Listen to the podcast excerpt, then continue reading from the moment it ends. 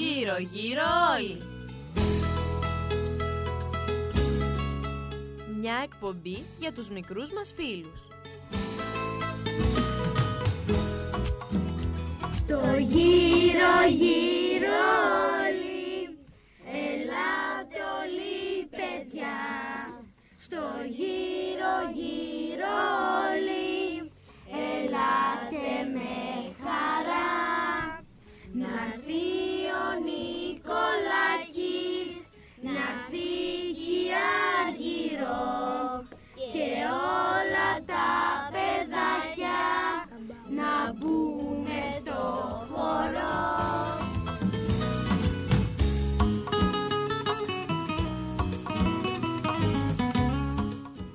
Επιμελούνται και παρουσιάζουν η Ελένη και η Αργυρός Σεργάκη.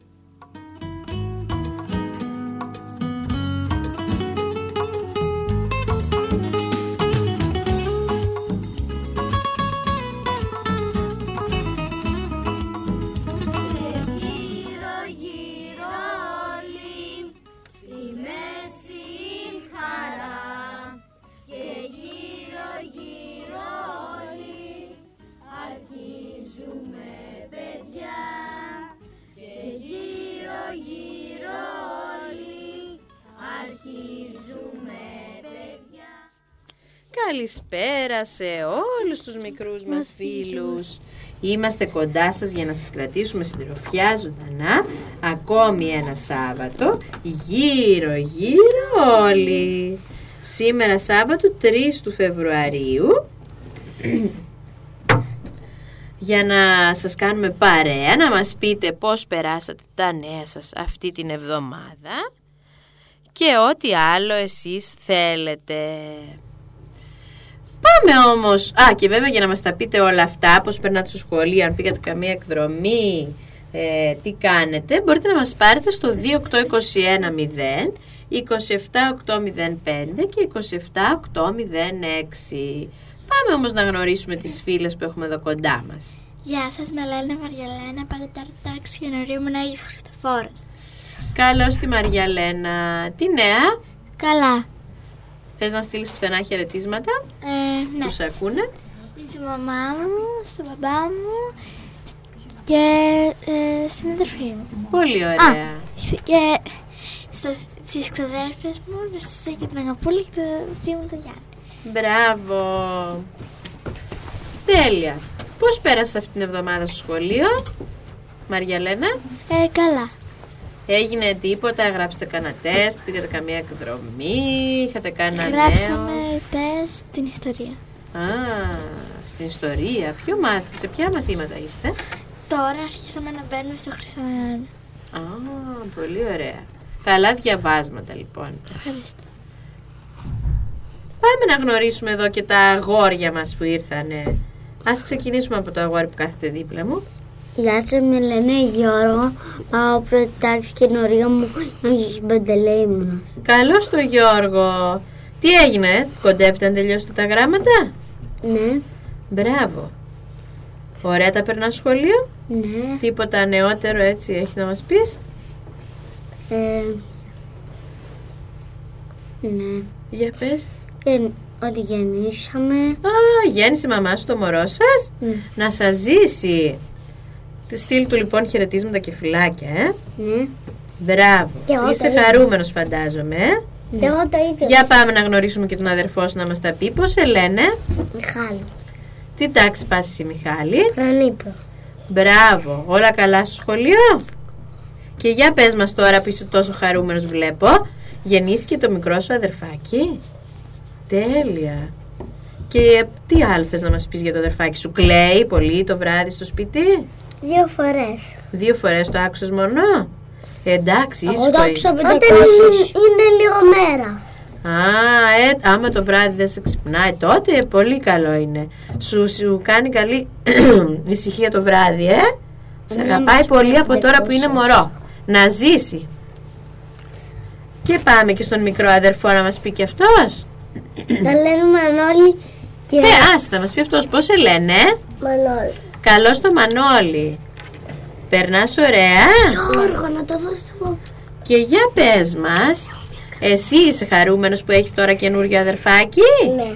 Μπράβο. Εσύ, α, εσύ θα μας πεις είναι κοριτσάκι ή αγοράκι το καινούριο σου αδερφάκι; Κοριτσάκι. Μπράβο, να ζήσει. Θα παίζετε μαζί άμα μεγαλώσει λίγο, ε; Τώρα θα το προσέχετε να μην το κολλήσετε καμιά γρυπούλα εκεί από το σχολείο και να το αγαπάτε πολύ, ε. Και να προσέχετε βέβαια και τη μαμά, Ναι, γιατί να μην την κουράζετε, ξυπνάει να μην 500 την φορές το κουράζετε βράδυ. πολύ, ε. Μπράβο. Με λέω ξυπνάει 500 φορές το βράδυ. Α, εσύ που είσαι πιο μεγάλο το ακούς όταν κλαίει το βράδυ το μωρό σας, ε. Ναι. Ε, τι να κάνουμε Όταν έτσι. ήμουν η αδερφή μου, Και το ακούω εσύ, 500 και φορές. εσύ όταν ήσουν μωρό έτσι έκλειγες όλο το βράδυ. Όλα τα καθόλου δεν μωρά. έκλαιγα. Α, καθόλου. Όλα Δεν είχα τα, κανένα με βράζει. ήμουν όλα ο τα πρώτος. μωρά πεινάνε συχνά, γι' αυτό κλαίνουν το βράδυ. Δεν το κάνουν επίτηδες για να σας ξυπνάνε, μην νομίζετε. Το ξέρω. Αλλά λες, μήπως την κάνετε φασαρία Και- εσείς και την ξυπνάτε την αδερφή σου; Όχι. Α, ευτυχώς. Είστε πολύ Και ήσυχα παιδιά. μόλις η μαμά την αλλάζει πως δεν είναι κακά, μετά αμέσως κος- κάνει πολύ κακά. Τι να κάνουμε, έτσι είναι τα μωρά. Συνέχεια. Για να πάμε να γνωρίσουμε άλλη μια φίλη μας. Γεια σας, με λένε Αγάπη, πάω πρώτη τάξη και η νωρία μου είναι Άις Χριστοφόρος. Τι κάνεις εσύ αγάπη; Καλά. Στο σχολείο τι γίνεται, εσείς τα γράμματα τα τελειώνετε, τα τελειώσετε; Ναι, είμαστε στο προτελευταίο. Α, μπράβο. Το τελευταίο μου μέσα μέσα στο τελευταίο. Και δεν μας λες, έχεις κανένα άλλο νέο από το σχολείο, εσύ πήγατε πουθενά, καμιά εκδρομή, τίποτα; Ναι, είχαμε πάει στην εκκλησία. Α, πήγατε στην εκκλησία αυτή τη βδομάδα, γιατί ποιοι γιορτάζανε; Οι τρεις ιεράρχες. Βέβαια, οι προστάτες των παιδιών και των των δασκάλων δασκάλων. και των γραμμάτων. Και όλα τα παιδιά εκείνη τη μέρα δεν έκαναν μάθημα, πήγαν μαζί με τους δασκάλους τους στην εκκλησία και κοινώνησαν. Δεν ήρθαν όλους τους μαθητές, ε. Ούτε και Κρίμα. εμένα.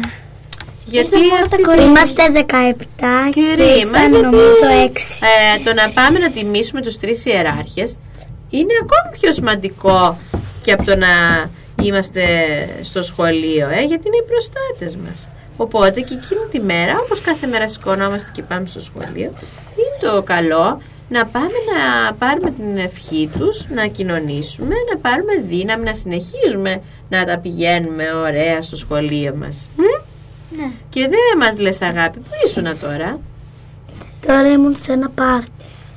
είχε κάποιος γενέθλια; Η φίλη μου Αναστασία. Α, και πέρασες ωραία; Ναι, Μπράβο. Παίξατε, παίξατε; ναι. Τέλεια.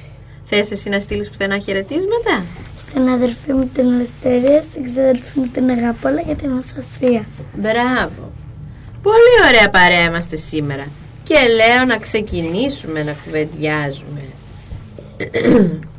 Τι λέτε να πούμε για μία σημαντική και μεγάλη γιορτή που ήταν χτες, στις 2 Φεβρουαρίου; Να μιλήσουμε για την υπαπαντή του Κυρίου. Για ακούστε να δείτε τι σημαίνει αυτή η λέξη. Στην αυλή της εκκλησίας πηγαίνω έρχεται πολλοί κόσμος. Άλλοι παίρνουν προσφορές στο ναό και άλλοι πηγαίνουν να προσευχηθούν. Οι ιερείς είναι πολύ απασχολημένοι. Στην άκρη της βεράντας του ναού κάθεται ένας ευάσμιος ιερέας, ο Σιμεών. Έχει γεράσει πάρα πολύ. Τα χρόνια περνούσαν και περίμενε να εκπληρωθεί η υπόσχεσή του. Πιανού η υπόσχεση; Του Θεού, αυτή που του είχε δώσει πριν πολλά χρόνια, πως πριν πεθάνει θα δει το Χριστό, το σωτήρα του κόσμου. Τελευταία δεν μπορούσε να έρχεται τακτικά στο ναό, όμως εκείνη τη μέρα μία αόρατη δύναμη τον τραβούσε να πάει στο ναό. Και να, ξαφνικά κάτι νιώθει. Κοιτάζει και με τα δύνατα μάτια του βλέπει ένα ζευγάρι φτωχών ανθρώπων να έρχονται δειλά στο ναό για να αφιερώσουν το μικρό αγόρι τους στο Θεό, όπως ήταν συνήθεια τότε των Εβραίων. Η γυναίκα κρατούσε το παιδί στην αγκαλιά της και ο άντρας κρατούσε ένα ζευγάρι περιστέρια για θυσία στο ναό. Ήταν ο Ιωσήφ και η Μαρία μαζί με τον νεογέννητο Χριστό. Μμμ. Ήταν πια 40 ημερών. Είχαν περάσει δηλαδή 40 μέρες από τότε που γεννήθηκε.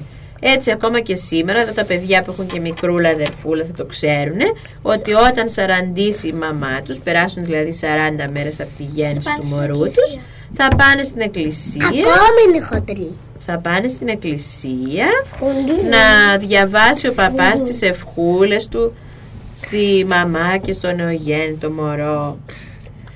Συγκεντρώνει λοιπόν τις δυνάμεις του ο Σιμεών. Ακουμπά το ραβδί του και σηκώνεται. Πλησιάζει και λέει «Έλα κόρη μου, δώσε μου το παιδί, θα το οδηγήσω μπροστά στο ναό». Ύστερα πήρε στα γέρικα του χέρια το μικρό Ιησού. Τον οδήγησε μπροστά στην πύλη του ναού. Ένιωθε να πλημμυρίζει η ψυχή του από χαρά. Συγκινημένος άρχισε να δοξάζει το Θεό. Νίνα πολύ στον βούλο σου δέσποτα και το ρήμα σου εν ειρήνη ότι είδον η οφθαλμή μου το σωτήρ σου. Φως εις αποκάλυψην εθνών και δόξαν λαού του Ισραήλ. Δηλαδή, τώρα Κύριε μπορείς να με πάρεις ειρηνικά όπως μου υποσχέθηκες διότι είδαν τα μάτια μου το σωτήρα είναι φως για να φανερωθεί στα έθνη και δόξα του λαού του Ισραήλ. Έπειτα στράφηκε προς την Παναγία και της είπε από εδώ το παιδί, θα αυτό εδώ το παιδί θα γίνει αιτία να σωθούν αλλά και να χαθούν πολλοί από το Ισραήλ. Όσοι θα πιστέψουν σε αυτόν θα αναστηθούν. Όσοι δεν θα πιστέψουν θα χαθούν. Τη δική σου όμως καρδιά θα τη διαπεράσει σαν μαχαίρι ο πόνος. Ο Σιμεών αυτά προφή, με αυτά προφήτευε τη σωτηρία που θα προερχόταν από το Χριστό καθώς και τον πόνο που θα νιώθε η Παναγία από τη Σταύρωση του Χριστού. Στο ναό ήταν και η Άννα που είχε κάποια καθήκοντα. Ήταν γριά πια 84 χρονών και ζούσε στο ναό με νηστείες και προσευχές. Η μαμά της Παναγίας, ε. Έτσι λάτρευε το Θεό μέρα και νύχτα. Και αυτή λοιπόν σαν είδε το Χριστό άρχισε σε- με χαρά σε όλους να μιλεί και να λέει πως θα φέρει τη σωτηρία στους ανθρώπους. Ο Ιωσήφ και η Μαρία τα έβλεπαν όλα αυτά με χαρά χωρίς να μπορούν να τα εξηγήσουν. Όταν τελείωσαν γύρισαν στο σπίτι τους. Η παπαντή λοιπόν δηλαδή παιδιά καταλάβατε είναι, σημαίνει η υποδοχή του Κυρίου του Χριστού στο ναό και γιορτάζεται όπως είπαμε από την εκκλησία μας στις 2 Φεβρουαρίου. Με κινητή εορτή. Μμμ. Όχι. Δηλαδή γιορτάζει κάθε ας πούμε Παρασκευή. Όχι, δεν είναι κινητή, αφού τα Χριστούγεννα και τα Χριστούγεννα είναι πάντα στις 25 Δεκέμβρη και η Παπαντή είναι πάντα στις 2 Φεβρουαρίου. Ό,τι μέρα και αν είναι. Ναι. και αυτή τη μέρα επίσης ο λαός τη θεωρεί και γιορτή της Παναγίας. Γι' αυτό γιορτάζουν και πολλοί, πολλές γυναίκες εκείνη την ημέρα. Ε; Παντρεμένη. Και αυτό ο εορτασμός της Παπαντής στις 2 Φεβρουαρίου καθιερώθηκε από τον αυτοκράτορα Ιουστινιανό τον 6ο αιώνα. Βλέπετε λοιπόν παιδιά ε, και ο Χριστούλης έγινε άνθρωπος και γεννήθηκε και αυτός σαν μικρό μωράκι και μεγάλωσε και θυσιάστηκε για εμάς τους ανθρώπους και αναστήθηκε. Μμ; Μμμ. Και δεν μου λέτε, είπαμε πριν για τους τρεις ιεράρχες, φτιάξατε μήπως στο σχολείο σας κάποια κατασκευή Εγώ έφτιαξα για την τους τρεις Παρασκευή. ιεράρχες. Για πες μας, Εγώ έφτιαξα Τι τον φτιάχνει; κύκλο του νέου. τον κύκλο του νερού έφτιαξες εσύ. Για τους τρεις ιεράρχες φτιάξατε τίποτα; Όχι. Μήπως τους ζωγραφίσατε; Ναι. Ε; Για πε, πες δυνατά να σε Οι ακούσουμε. μαμάδες τους. Και τις μαμάδες τους ζωγραφίσατε; Μπράβο. Γιατί ήταν και οι μαμάδες τους ε, πολύ ευσεβείς. Για να πούμε λίγα λόγια για τους τρεις ιεράρχες που είναι τόσο σημαντικοί προστάτες εμάς των παιδιών και των δασκάλων που τους τιμούμε στις 30 του Ιανουαρίου και είναι ποιοι είναι οι τρεις ιεράρχες; Θα μου πει έναν ο καθένας σας. Εγώ, εγώ, Λοιπόν, εγώ. από αυτούς που σηκώνουν χέρι. Πες. Άγιος Βασίλης. Ο Μέγας Βασίλειος. Ο Γρηγόριος. Ο Γρηγόριος ο; Θεολόγος. Ο Ιωάννης ο Χρυσάστος. Μπράβο παιδιά. Για να πούμε λίγα λόγια για τον καθένα από τους τρεις ιεράρχες. Ο Μέγας Βασίλειος γεννήθηκε στην Κεσάρια της Καπαδοκίας. Η μητέρα του η Αμέλεια, αυτήν ζωγραφίσατε, ε; Ναι, το είχαμε πει στην, κυρί... στην κυρία Άγγελη και στην... Εμείς το είχαμε ζωγραφίσει πέρσι στον Ήπιο. Μμμ. Λοιπόν, η μητέρα του η Εμέλεια του έδωσε άριστη χριστιανική ανατροφή. Πατέρας του ήταν ονομαστός Ρήτορας Βασίλειος. Οι γονείς του ήταν πλούσιοι και φρόντισαν να του δώσουν μια μεγάλη μόρφωση. Γιατί τότε εκείνα τα χρόνια πλήρωνες για να μορφωθείς. Σπούδασε λοιπόν στην Κεσάρια, στην Κωνσταντινούπολη και κατόπιν στην Αθήνα. Όταν γύρισε πίσω στην Κεσάρια, άρχισε το επάγγελμα του δικηγόρου. Γρήγορα όμως το άφησε και άρχισε τα ταξίδια σε μέρη που ζούσαν μοναχοί για να γνωρίσει τη ζωή τους από κοντά. Τόσο πολύ γοητεύτηκε ώστε όταν γύρισε πίσω δοκίμασε να ζήσει μόνος του σαν ασκητής. Σε ένα ερημικό μέρος του πόντου έκτισε ένα μικρό σπιτάκι και δημιούργησε ένα μικρό κήπο γύρω του. Μέσα σε αυτό το ασκητικό περιβάλλον όλη μέρα μελετούσε και προσευχόταν αδιάκοπα. Όμως οι αιρετικοί, αυτοί δηλαδή που δίδασκαν λάθος διδασκαλίες, όλο και γινόταν περισσότεροι και πιο πολλοί. Έτσι, αναν- αναγκάστηκε να αφήσει το ασκητικό καταφύγιό του και να γίνει ιερέας και αργότερα επίσκοπος της Κεσάριας. Με τα φλογερά του κηρύγματα καταπολεμούσε τους αιρετικούς και έδινε θάρρος στους πιστούς. Κυρίως αγωνίστηκε για την καταπολέμηση του Αρίου. Ο Βασίλειος διακρίθηκε για τη μεγάλη φιλανθρωπική του δράση, γιατί είχε φτιάξει τη Βασιλιάδα. Θυμάστε που είχαμε πει ένα περίφημο φιλανθρωπικό ίδρυμα που περιέθαλπτε τα άρρωστα και φτωχά παιδιά. Και όχι μόνο παιδιά, και μεγάλους και ηλικιωμένους. Ήταν μια αληθινή πολιτεία. Είχε ορφανοτροφείο, γυροκομείο, λεπροκομείο, ξενώνες, νοσοκομεία, φαρμακεία και άλλα κτίρια. 30.000 άνθρωποι ζούσαν εκεί μέσα. Διακρίθηκε όμως και για το συγγραφικό και πολύτιμο έργο του. Ε; Και για το, τους ωραίους λόγους του. Και μόνο του τον τιμούμε στις 1 Ιανουαρίου, όπως ξέρουμε όλοι, την πρωτοχρονιά. Για να δούμε τώρα για τον Άγιο Γρηγόριο του Θεολόγου. Αυτός είναι ο δεύτερος μεγάλος φωστήρας της εκκλησίας μας. Γεννήθηκε κος- κοντά στην Αζιανζό της Καπαδοκίας. Γι' αυτό τον λένε και Ναζιανζινό καμιά φορά θα τον ακούσετε. Πώς εμάς που είμαστε από τα Χανιά μας λένε Χανιώτες ας πούμε, ε; Σπούδασε λοιπόν στην Αλεξάνδρεια και στην Αθήνα και μετά τις σπουδές του έμεινε στην Αθήνα όπου δίδασκε για 10 χρόνια τη ρητορική. Ύστερα τα άφησε όλα και πήγε στον Πόντο που συνάντησε το φίλο του το Βασίλειο και έμεινε μαζί του στο ασκητήριό του. Τον γνώριζε δηλαδή το Μέγα Βασίλειο, ε; Αργότερα έγινε ιερέας και βοηθούσε τον πατέρα του που ήταν επίσκοπος. Ο Θεός όμως τον προόριζε για αλλού. Την εποχή εκείνη η αίρεση του Αρίου είχε εξαπλωθεί πολύ και οι περισσότεροι χριστιανοί παρασύρθηκαν από αυτήν. Στην Κωνσταντινούπολη μόνο μία εκκλησία είχε μείνει για τους Ορθοδόξους, αυτή της Αγίας Αναστασίας. Έτσι λοιπόν κάλεσαν τον Γρηγόριο οι χριστιανοί. Και αυτός αρχίζει από εκεί τα φλογερά του κηρύγματα για τη θεότητα του Χριστού. Έλεγε πως ο Χριστός δεν είναι κτίσμα του Θεού, αλλά ο Υιός και ο Λόγος του Θεού. Έτσι οι χριστιανοί του έδωσαν το όνομα Θεολόγος, γιατί μιλούσε για το Λόγο του Θεού, ε.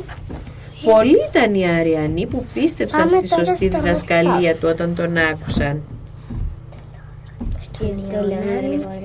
Γιατί τον λέγαν θεολόγο, γιατί έλεγε ότι ο Χριστός είναι ο Υιός και ο Λόγος του Θεού και μετέφερε και τα λόγια του Θεού. Πολλοί λοιπόν ήταν οι Αριανοί, αυτοί οι αιρετικοί που πίστεψαν στη σωστή διδασκαλία όταν άκουσαν τα λόγια του. Σε λίγο έγινε Αρχιεπίσκοπος Κωνσταντινούπολεως και μετά τη δεύτερη Οικουμενική Σύνοδο παρετήθηκε και αποτραβήχτηκε πάλι σε ένα ερημικό μέρος όπου επιδόθηκε στην προσευχή, στην νηστεία και στη μελέτη γιατί πολλοί μελετούσαν, δεν γράφανε μόνο ωραία λόγια αλλά μελετούσαν και πολύ. Σπουδαίο λοιπόν είναι το συγγραφικό του έργο. Έγραψε πολλούς θεόπνευστους λόγους και ποίηματα που αποτελούνται από 17.000 στίχους και έχει και αυτός δική του χωριστή γιορτή μέσα στο Γενάρη. 27. στις 25 Γενάρη. Ο άλλος που θα πούμε τώρα Μαρία Λένα είναι στην άλλη ημερομηνία ο Ιωάννης ο Χρυσόστομος λοιπόν είναι ο τρίτος μεγάλος ιεράρχης που γεννήθηκε στην Αντιόχεια της Συρίας την Αθήνα της Συρίας όπως λεγόταν τότε γιατί ήταν ξακουστή για την ακμή των ελληνικών γραμμάτων. Η μητέρα του, η Ανθούσα, αν και έχασε... Ορίστε. Ήθελα να του πω αυτό. Ποιο; Ότι είχε χάσει τον, ε, α, το σύζυγό της και μόνη της ε, Μεγάλος τον μέλλον Ιωάννη, τον ε. Ιωάννη, χωρίς να πάει, χωρίς να νοιαστεί για τον εαυτό της. Μμμ, βέβαια, ήταν ορφανός από πατέρα λοιπόν ο Ιωάννης από μικρός αλλά η μητέρα του φρό, τον φρόντισε και του έδωσε και αυτού, αξιο, αυτού αξιόλογη μόρφωση. Σπούδασε στη, στη ρητορική σχολή του περίφημου Λιβάνιου και όταν κάποτε ρωτήθηκε ο Λιβάνιος ποιον αφήνει για διάδοχό του στη σχολή είπε τον Ιωάννη αν δεν μας τον έπαιρναν οι χριστιανοί ο Ιωάννης φίτησε σε θεολογική σχολή και μετά έζησε σε διάφορα μοναστήρια ύστερα έγινε διάκονος και ιερέας οι ακροατές του έμεναν καταγοητευμένοι από τους ωραίους θρησκευτικούς λόγους του. Γι' αυτό έλεγαν ότι από το στόμα του έρε χρυσός. Γι' αυτό τον ονόμασαν Χρυσόστομο. Γιατί Άρα- δεν έλεγε κακές κουβέντες. Μμμ. Αργότερα έγινε αρχιεπίσκοπος Ο Κωνσταντινούπολεως. Κυβέρνησε την εκκλησία με πίστη, αγάπη, υπομονή και αυστηρότητα. Δεν δίστασε να κατηγορήσει και την άσωτη και πολυτελή ζωή της αυτοκράτηρας ευδοξίας. Ο Χριστιανός ο Χρυσόστομος. Έτσι για αυτή του την τόλμη εξορίστηκε στον Πόντο και μετά στην Αρμενία. Στο πάντο γνώρισε Πέθανε στο δρόμο της εξορίας σε ηλικία 62 χρονών. Πριν πεθάνει λέγεται πως μπήκε σε ένα ξοκλήσι και προσευχήθηκε λέγοντας «Δόξα το Θεό για όλα». Ο λαός της Κωνσταντινούπολης ποτέ δεν τον ξέχασε. Το λείψανό του μεταφέρθηκε ύστερα από λίγα χρόνια και ετάφη με τιμές στην Κωνσταντινούπολη. Έγραψε πολλά βιβλία καθώς και τη λειτουργία που έχουμε κάθε Κυριακή και την ακούμε στην Εκκλησία. Και ονομάστηκε βέβαια Χρυσόστομος για τους ωραίους του λόγους. Στις 30 λοιπόν του Γενάρη είναι η γιορτή των γραμμάτων γιατί οι τρεις ιεράρχες μελέτησαν πολλά ελληνικά βιβλία και έγραψαν και οι δύο πολλά συγγράμματα. Τίποτα και εμάς δεν μας εμποδίζει να μορφωνόμαστε όπως πρέπει. Αλλά να μην ξεχνάμε ποτέ ότι η αληθή σοφία είναι η γνώση του Θεού. Οι τρεις μεγάλοι δάσκαλοι, ο Βασίλειος, ο Γρηγόριος και ο Ιωάννης, μας θυμίζουν πως η αληθινή μόρφωση συμπαδίζει πάντα με την αρετή. Να τους έχουμε λοιπόν σαν οδηγούς και φωτεινούς σηματοδότες στη ζωή μας, ε παιδιά. Και όχι να χρησιμοποιούμε τη γνώση με άσχημο τρόπο για να κάνουμε άσχημα πράγματα, αλλά με Δηλαδή, καλό τρόπο. όπως Όπως ας πούμε κάποιοι πολύ έξυπνοι έφτιαξαν τις πυρηνικές βόμβες. Ε, ναι. Είχαν πολλές γνώσεις και είχαν σπουδάσει πολύ. Αλλά αυτό ε, έγινε, είναι, έγινε με αρετή, είναι προς όφελος των, των ανθρώπων. Όχι. Πρέπει λοιπόν να χρησιμοποιούμε τη γνώση με τον σωστό τρόπο για να κάνουμε καλά και σωστά πράγματα. Όχι να κάνουμε πυρηνικές βόμβες. Και όχι να κάνουμε πράγματα που δεν βοηθάνε τους άλλους. Δηλαδή, καλή είναι η γνώση, αλλά χρειαζόμαστε και τη φώτιση από το Θεό και από τους τρεις ιεράρχες. Για να μας πει και ένα ποίημα η Μαριαλένα για τους τρεις ιεράρχες. Στους, στους προστάτες των γραμμάτων. Η παιδική μας σήμερα ψυχή σε εσάς σεβάσμη διδάσκαλη μεγάλη μια ταπεινή θα απευθύνει προσευχή στη φετινή σας τη γιορτή, στη φετινή σας τη γιορτή και πάλι. Με ευγνωμοσύνη της Ελλάδας τα παιδιά την ιερή σημερινή ημέρα στρέφουν σε εσάς και σκέψη και καρδιά και ευχαριστούν τον Θεό Πατέρα. Προστάτες των γραμμάτων, των γραμμάτων μας σεις είστε και της Ορθοδοξίας λοβάτες. Τα βήματα του έθνους οδηγήστε στις δόξες και το θριάμβου της, στρατα, της στρα, στράτες. Σήμερα που σε ολόκληρη τη γη περίσσεψε το μίσος και κακία, μια νέα ανατήλη χρυσαυγή από τις Ελλάδα στην Ορθοδοξία. Μια νέα ανατήλη χρυσαυγή να φέρει την ειρήνη που ποθούμε. Η χάρη του Θεού να έρθει στη γη και αδελφικά οι άνθρωποι να ζούμε. Πολύ ωραία. Και να πούμε ότι τους τρεις ιεράρχες, ξέρετε παιδιά, γιατί αφού έχουν ο καθένας χωριστή γιορτή μέσα σε αυτόν τον μήνα, τους γιορτάζουμε όλους μαζί. Για πες Μαριαλένα. Γιατί ήταν, ας πούμε, τρεις κάτι σαν ομάδες Ναι. που είχαν χωριστεί. Οι, α- οι πιστοί λοιπόν είχαν χωριστεί ε, Σε τρεις σε ομάδες. κα, τρεις ομάδες. Η μία υποστήριζε Το Μέγα Βασίλειο. και τους λέγαν βασιλίτες. Τρίδες. Οι άλλοι υποστήριζαν τον, Α- τον, Ιωάννη, τον Άγιο Ιωάννη τον Χρυσόστομο και, Και τους λέγαν Ιωαννίτες. Ιωαννίτες. Οι άλλοι υποστηρίζαν τον ε, Γρηγόριο. Γρηγόριο Θεολόγο. Τους λέγανε Γρηγόριο. Αυτοί οι άνθρωποι λοιπόν μεταξύ τους τσακωνότανε για το ποιος ήταν πιο καλύτερος Άγιος. για το Αλλά ποιος από τους κανείς τρεις δεν είναι ήτανε. καλύτερος. Αυτοί ήταν όλοι αγαπημένοι και λέγανε ότι ήταν το ίδιο. Βέβαια, αυτοί λοιπόν λέγανε ότι είναι όλοι αγαπημένοι και ίσοι. Δεν θέλανε ο κόσμος λοιπόν να τσακώνεται για χαρτίρι τους. Σεβόταν τους δασκάλους τους, διάβαζαν πολύ όσο ζούσαν. Είχαν πάντα συντροφιά τους τα ωραία βιβλία. Στόλιζαν την ψυχή τους με αρετές και καλοσύνες. Και έτσι έγιναν σοφοί και καλοί. Και λάμψαν σε όλο τον κόσμο όπως τα λαμπερά πολύφωτα αστέρια που φέρνουν τη νύχτα και φωτίζουν τους ανθρώπους. Δεν θέλανε λοιπόν οι άνθρωποι να τσακώνονται για αυτούς. Θέλαν να είναι αγαπημένοι όπως και οι ίδιοι. Ορίστε. Και γι' αυτό μια μέρα εμφανίστηκαν στον, ε, στο όραμα ενός ε, Πατριάρχη. πατριάρχη και είπε για να μην τσακώνονται αυτές οι τρεις ομάδες Ναι. να κάνεις μια εορτή και των τριών μας μαζί. Πολύ ωραία. Και έτσι βγήκε η εορτή τρι, Των τριάν- τριών ιεραρχών. Ναι, Στις 30. 30 του Γενάρη, ε, που είναι στο τέλος του μήνα που γιορτάζουν και οι τρεις και τους τιμούμε έτσι μαζί αγαπημένους όπως θέλανε και οι ίδιοι να τους τιμούμε και να τους θυμόμαστε. Ένα αυτόν το θυμόμαστε και εμείς. Να είμαστε μεταξύ μας πάντα ε, αγαπημένοι. Εδώ στην εικόνα είναι ο Μέγας ε, Βασίλειος εδώ.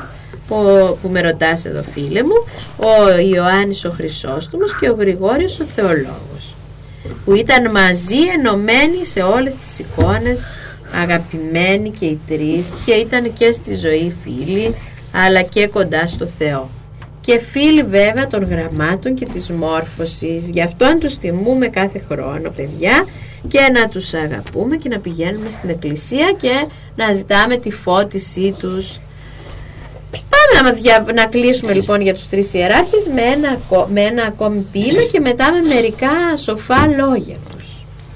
ύμνου στους τρεις ιεράρχες. Των τριών ιεραρχών την, εορ- την γιορτή ας γιορτάσουμε αδέλφια και πάλι. Στη θρησκεία μας είναι αυτή το γραμμάτων ημέρα μεγάλη. Των τριών ιεραρχών τη, γιορτή- τη γιορτή ας γιορτάσουμε αδέλφια και πάλι. Είναι η μέρα ουράνια αυτή είναι η μέρα για μας η μεγάλη. Οι τρεις Άγιοι εδώ κάπου γυρνούν. Τα παιδιά με, στοργ- με στρο- στοργή συντροφεύουν. Σ' όλα, σ' όλα φως να χαρίσουν ποθούν, σ' όλα φως να χαρίσουν γυρεύουν.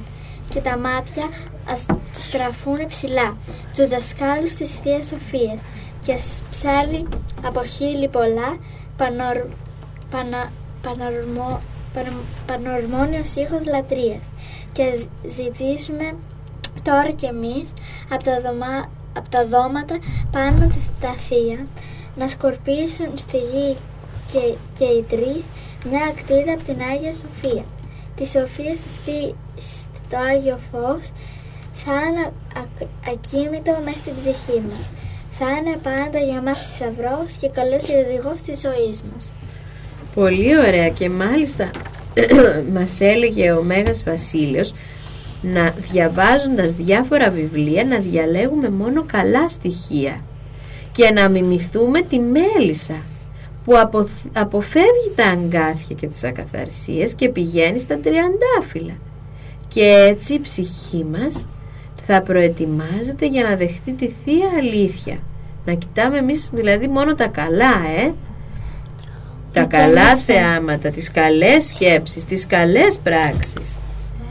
Και βέβαια έλεγε και ο Άγιος Γρηγόριος, να πούμε και ένα λόγο του Αγίου Γρηγορίου του Θεολόγου, ότι η παιδεία είναι το πρώτο από τα αγαθά που έχουμε. Από αυτήν έχουμε ωφεληθεί στην ευσέβεια αλλά και στη λατρεία του Θεού ε; γιατί θυμάστε τα χρόνια που ήμασταν ας πούμε στην τουρκοκρατία τα παιδιά που μάθαιναν κρυφά τα γράμματα από τη βιβλία; Ε, τον... Στην εκκλησία. από την τα Αγία. βιβλία της Εκκλησίας ε; να μην περιφρονούμε λοιπόν την παιδεία αλλά να θεωρούμε αμαθείς και αμόρφωτους εκείνους που έχουν την, αυτή την αντίληψη ότι έβρε τι να τα κάνουμε τα γράμματα δεν μας ενδιαφέρουν δεν χρειάζεται να έχουν οι άνθρωποι παιδεία ε; Παιδεία σημαίνει... Είναι Να παιδεία μαθαίνουμε και γράμματα. ελευθερία. ναι μαθαίνουμε γράμματα αλλά και ωραίο τρόπο συμπεριφοράς ε; Και ο Ιωάννης ο Χρυσόστομος βέβαια έλεγε και αυτός κάτι πολύ σημαντικό. Να μην τρεπόμαστε για τη χειρονακτική εργασία, ούτε να τη θεωρούμε ντροπή. Δηλαδή, Δηλαδή να κάνουμε και δουλειές με τα χέρια μας. Να καλλιεργούμε τη γη, να φροντίζουμε τα ζώα. Ε; Και είναι έλεγε ότι η δουλειά ντροπή είναι η αργία και η ντεμπελιά. Γιατί άμα ντεμπελιάζεις και δεν κάνεις δουλειά, μετά δεν έχεις τι να κάνεις και αρχίζεις να κάνεις κακές σκέψεις και να σκέφτεσαι κακά πράγματα. Έτσι ο άνθρωπος είναι χρήσιμος όταν κάνει δουλειά και εργασία. Βλέπετε τι σημαντικά πράγματα μας έλεγαν οι τρεις ιεράρχες. Να διαλέγουμε τα καλά. Να προσπαθούμε να μαθαίνουμε τα γράμματα αλλά και να εργαζόμαστε σκληρά. Να μην τεμπελιάζουμε όποια και αν είναι η εργασία μας. Είτε έχει σχέση με τη γη, είτε έχει σχέση με τα γράμματα. Ε, το παν είναι να εργαζόμαστε και να είμαστε καλοί άνθρωποι. ή με τα μαθήματά μας. Βέβαια. Να μην βαριόμαστε να τα κάνουμε. Έτσι. Βαριέσαι καμιά φορά να τα κάνεις τα μαθήματά σου; Α, για σκέψου όμως άλλα παιδάκια που, δεν, που το πρωί που εσείς σηκώνεστε να πάτε σχολείο, αυτά σηκώνονται να πάνε Να να δουλέψουν. δουλέψουν ας πούμε σε ένα εργοστάσιο. Ή τα στέλνουν ε, οι γονείς τους να πάνε σε ένα φανάρι να ζητιανέψουν ή ξεκινάνε από το χωριό τους να περπατάνε τρεις ώρες δρόμο για να φέρουν μια κανάτα νερό στο σπίτι τους. Μήπως τώρα λες καλή, καλό που είναι το σχολείο; Παρά να πήγαινες να κάνεις όλα αυτά που κάνουν αυτά τα παιδιά Μάλλον, ε. Και να λέμε δόξα τω Θεώ που εμείς έχουμε σχολείο ή άλλα παιδιά που έχουν πόλεμο και δεν μπορούν από τους βομβαρδισμούς να πάνε στο σχολείο. Ε; Να Τα ευχαριστούμε παιδιά λοιπόν δεν πάνε τους... το βράδυ στο σχολείο, δεν πηγαίνουν όταν ήταν... Ε, κρα, ε, πώς το λένε. Το κρυφό σχολείο. Ε, ήταν κρυφό, δεν ήταν απαραίτητα το βράδυ. Πω πω, αυτά όλα τα ωραία μας λένε τρεις ιεράρχες, να τους τιμούμε πάντα. Είναι και οι προστάτες και της εκπομπής μας, αφού είναι εκπομπή των παιδιών βέβαια, ε. Ναι. Και πάμε τώρα να μιλήσουμε για λίγο ακόμα για αυτό που θα ακούσουμε αύριο την Κυριακή στην Εκκλησία. Για ένα πολύ ωραίο κείμενο που θα ακούσουμε αυτή την Κυριακή που είναι πολύ συγκινητικό και μιλά για μια παραβολή που έλεγε ο Χριστός την παραβολή του ασώτου Ιού αν θυμάστε είχαμε πει ότι η παραβολή είναι μια ιστορία που χρησιμοποιούσε ο, Θε, ο Χριστός Για να παρομοιάσει κάτι. για να εξηγήσει διάφορα πράγματα στους ανθρώπους χρησιμοποιώντας παραδείγματα και παρομοιώσεις από την καθημερινή τους ζωή για να τα καταλάβουν. Και αυτή η παραβολή μας δείχνει με πόση αγάπη, πόση σοφία, ευσπλαχνία και τρυφερότητα κρύβεται σε αυτή την παραβολή. Έλεγε λοιπόν αυτή η παραβολή. Ένας άνθρωπος είχε δύο γιους. Κάποια μέρα ο μικρότερος γιος είπε στον πατέρα του «Πατέρα, δώσε μου όλο το μερίδιο της περιουσίας που μου ανήκει γιατί θέλω να φύγω μακριά από το σπίτι μου». Ο πατέρας του πραγματικά του έδωσε το μερίδιό του και ο νέος αφού το πήρε έφυγε για ταξίδι σε τόπους μακρινούς. Εκεί άρχισε να σπαταλάει τα χρήματά του σε διασκεδάσεις και να ζει ζωή πλούσια χωρίς να δουλεύει και χωρίς να νοιάζεται για τίποτα. Έκανε αυτό που έλεγε να μην κάνουμε ο Άγιος πριν που είπαμε, αργία και τεμπελιά. Δεν έκανε τίποτα. Άρχισε λοιπόν να σπαταλάει τα χρήματά του. Κάποια στιγμή όμως τα χρήματα τελειώσαν. Και ο νέος δεν είχε λεφτά ούτε καν για να φάει. Αναγκάστηκε να πάει δούλος σε έναν πλούσιο άρχοντα της περιοχής. Αυτός τον έστειλε στα χωράφια να βόσκει γουρούνια και να ζει μέσα στη βρωμιά, χωρίς πολύ φαγητό, γιατί δεν έφτανε για όλους τους υπηρέτες. Ο νέος περνούσε πολύ δύσκολα και σκληρά και κάθε μέρα επιθυμούσε το σπίτι του και τον πατέρα του. Όλο και περισσότερο άρχισε να συνειδητοποιεί το μεγάλο λάθος που είχε κάνει και μετάνιωνε πικρά που είχε φερθεί τόσο άμυαλα και απερίσκεπτα χωρίς να το σκεφτεί δηλαδή. Έτσι μια μέρα, βλέπετε κακές παρέσε, ε, λένε οι φίλοι του έλα να γλεντήσουμε, αλλά μετά που τελειώσαν τα λεφτά του δεν είχε πια κανένα να τον νοιαστεί. Μια μέρα λοιπόν αποφάσισε να γυρίσει πίσω στον πατέρα του μετανιωμένος ειλικρινά όμως και να ζητήσει συγγνώμη για τα σφάλματα που είχε κάνει και να του ζητήσει τι νομίζετε πήρε το δρόμο του γυρισμού και παρόλο που βρισκόταν πολύ μακριά από το σπίτι του ο πατέρας του τον αναγνώρισε με τον, που τον είδε και έτρεξε να τον υποδεχτεί ο γιος έπεσε στην αγκαλιά του πατέρα και με δάκρυα στα μάτια του ζητούσε να τον συγχωρέσει και να τον λυπηθεί. Είχε μετανιώσει πραγματικά, έκλαιγε «Πατέρα, αμάρτησα απέναντι σε σένα και απέναντι στο Θεό. Γι' αυτό δεν αξίζει πια να ονομάζομαι γιος σου». Τι ήθελε δηλαδή ο γιος δεν γύρισε για να ζητήσει από τον πατέρα να του κάνει τιμές και να τον κάνει ε, βασιλιά ή πάλι αρχηγό, αλλά ήθελε να του ζητήσει να τον έχει απλά σαν ένα απλό εργάτη στη δούλεψή του και να του ζητήσει συγγνώμη γιατί είχε μετανιώσει πραγματικά. Ο πατέρας όμως τον διέκοψε αμέσως και ζήτησε από τους δούλους να φέρουν τα πιο ωραία ρούχα που είχαν για να ντυθεί. Να μην είναι πλέον κουρελιάρης και τα πιο ωραία παπούτσια για να μην είναι ξυπόλυτος όπως οι σκλάβοι και ένα δαχτυλίδι στο χέρι για να φαίνεται κύριος και ελεύθερος. Αυτό συμβόλιζε το δαχτυλίδι. Επιπλέον του έδωσε πίσω τη θέση και τα δικαιώματα που είχε πριν φύγει. Διέταξε επίσης να σφάξουν και το μόσχο το σιτευτό, δηλαδή εκείνο το μοσχάρι που το αναθρέφουν για κάποια εξαιρετική περίσταση. Το καλύτερο και να το ψήσουν και όλοι μαζί να διασκεδάσουν, να χαρούν, να φάνε και να πιούν. Γιατί ο γιος μου αυτός όπως είπε Ήταν μέχρι πριν λίγο πεθαμένος και ξαναζωντάνεψε. Ήταν χαμένος και βρέθηκε. Και όλοι μαζί αρχίσαν να γλεντάνε. Σε λίγο όμως έφτασε στο σπίτι και ο άλλος αδερφός. Άκουσε τα όργανα, τραγούδια και χορούς και ρώτησε έναν υπηρέτη να του πει τι συμβαίνει. Αυτός του είπε ότι ήρθε ο αδερφός του και ο πατέρας του έσφαξε το πιο καλό μοσχάρι γιατί ήταν και ήρθε η πάλι υγιής. Ο μεγαλύτερος όμως αδερφός θύμωσε με αυτά που άκουσε και δεν ήθελε να πάει στο σπίτι. Μόλις το έμαθε αυτό ο πατέρας με την ίδια στοργή που δέχθηκε το μικρό αδερφό πήγε να βρει και να παρακαλέσει και τον μεγαλύτερο να έρθει στο σπίτι. Όμως ο μεγαλύτερος αδερφός ήταν ανένδοτος, δεν άλλαζε τη γνώμη του δηλαδή και έλεγε στον πατέρα του «Πατέρα μου, τόσα χρόνια δουλεύω για σένα και ποτέ δεν σε παράκουσα. Ποτέ δεν μου έδωσες ένα αρνί να το σφάξω και να το φάω με τους φίλους μου.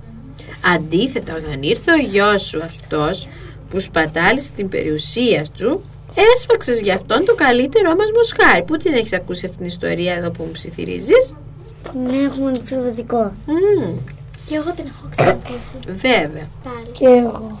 Και ο πατέρας του τότε του είπε «Παιδί μου, εσύ είσαι πάντοτε μαζί μου και όλα όσα έχω είναι δικά σου».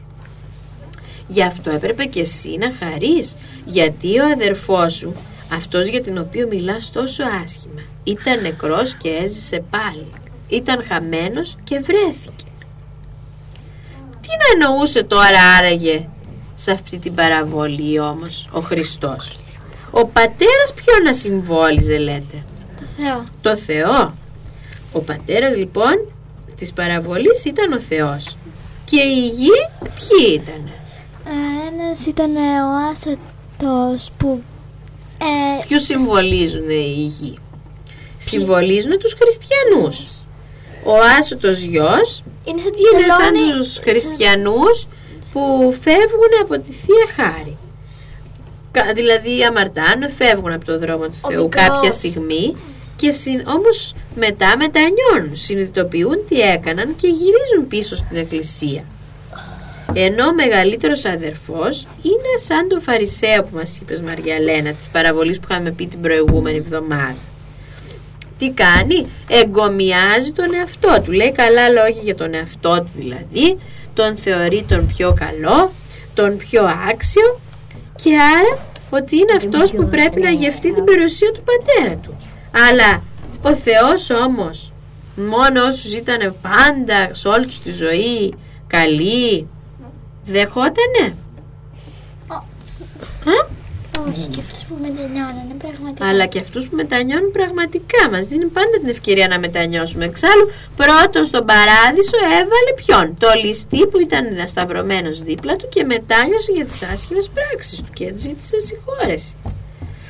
Τον Ενώ- ένα ληστή από τους Ε, δύο. ενώ όσο καλοί και να είμαστε, άμα είμαστε εγωιστές και λέμε εγώ είμαι ο καλύτερος, εγώ τα γράφω καλύτερα τα μαθήματά μου, εγώ κάνω κάθε μέρα την προσευχή μου, εγώ ε, βοηθάω τους μα- φίλους μου, εγώ είμαι το καλύτερο από τα αδέρφια μου. Είναι αυτό σωστό; Όσο καλοί και να είμαστε, είναι σαν να ρίχνουμε μια κλωτσιά και να καταστρέφουμε όλα τα καλά που έχουμε κάνει. Γιατί βρίσκει ο εγωισμός χώρο και παίρνει τη θέση όλων των καλών που έχουμε κάνει. Ποιο είναι λοιπόν το σωστό; Εμείς να προσπαθούμε να κάνουμε το καλό για τον εαυτό μας αλλά και για να βοηθήσουμε τους άλλους και να χαιρόμαστε και με τη χαρά των άλλων. Ε; Ναι. Συμφωνείτε παιδιά; Ναι. Πόσο μάλλον όταν είναι αδέρφια μας. Άμα το αδερφάκι μας έκανε αταξίες και μετά μετάνιωσε και έκανε μόνο καλές πράξεις πρέπει να χαρούμε ένα παραπάνω. Συμφωνείτε; Ναι. Να πάτε λοιπόν αύριο στην εκκλησία να ακούσετε αυτήν την ωραία παραβολή του ασώτου Ιού. Ναι, εδώ οι φίλοι μου θέλουν την φρουτοπία και δεν θα τους χαλάσω το χατήρι.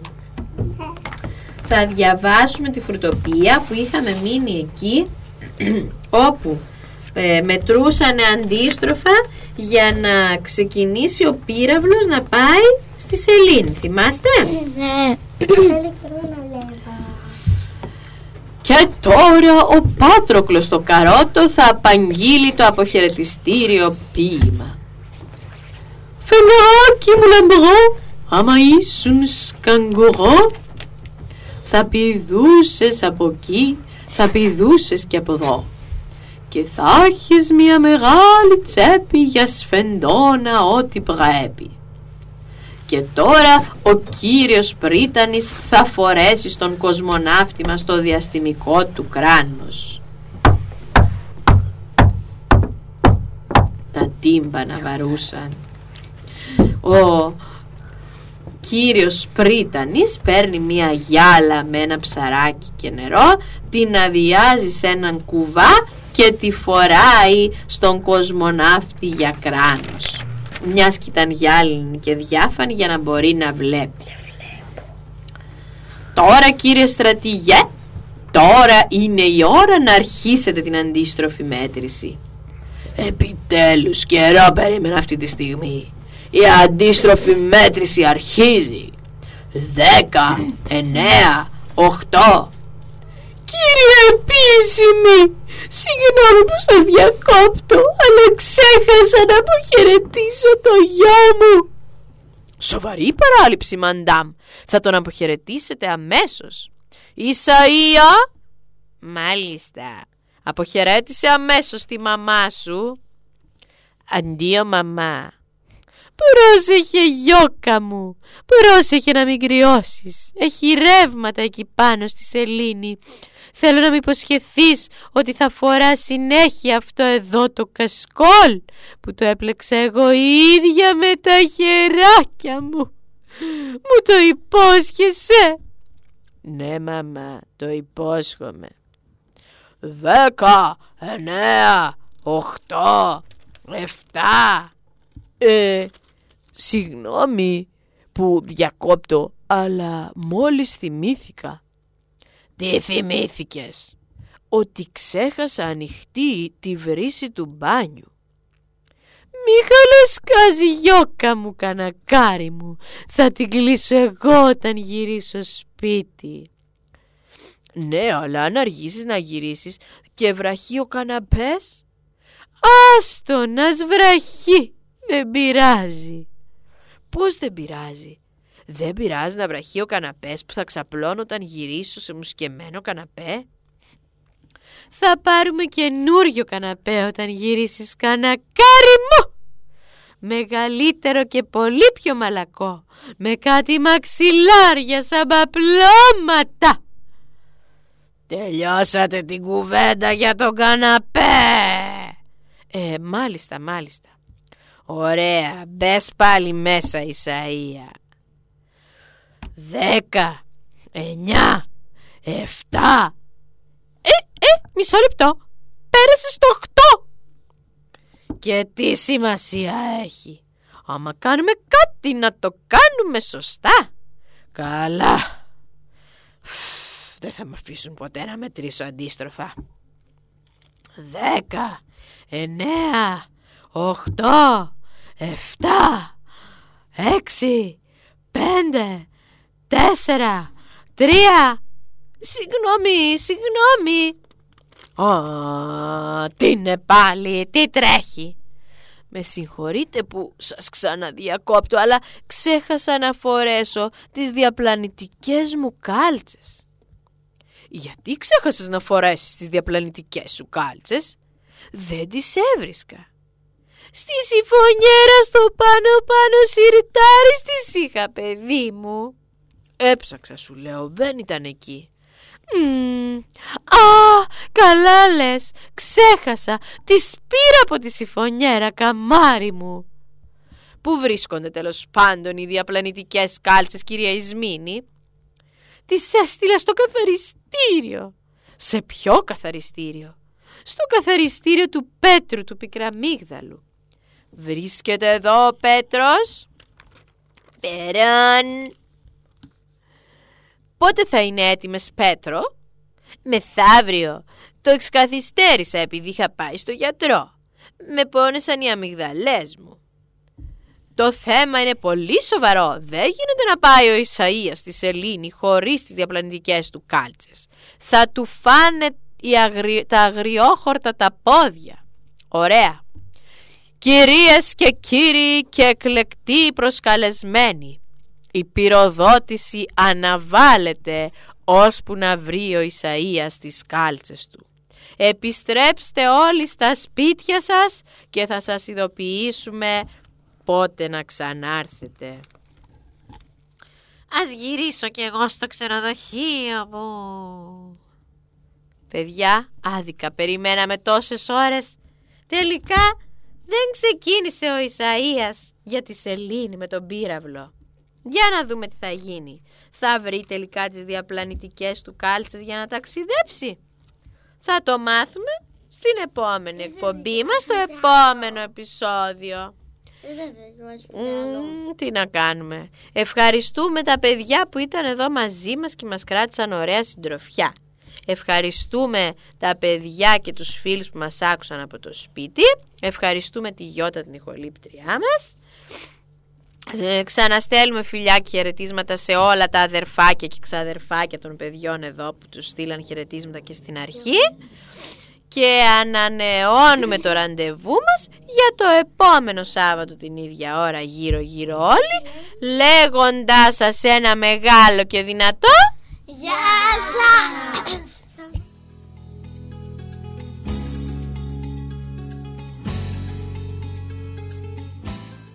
Ήταν η εκπομπή. Γύρω γύρω όλοι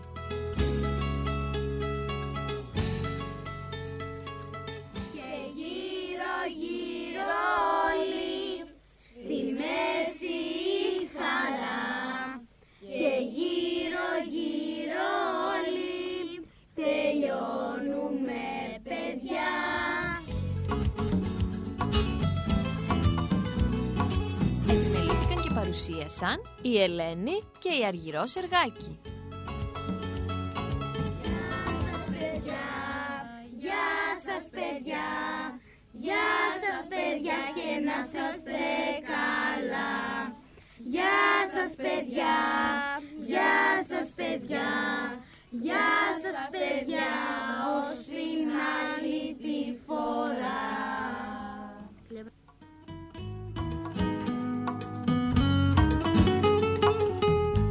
Ραντεβού το άλλο Σάββατο την ίδια ώρα. Γεια σας!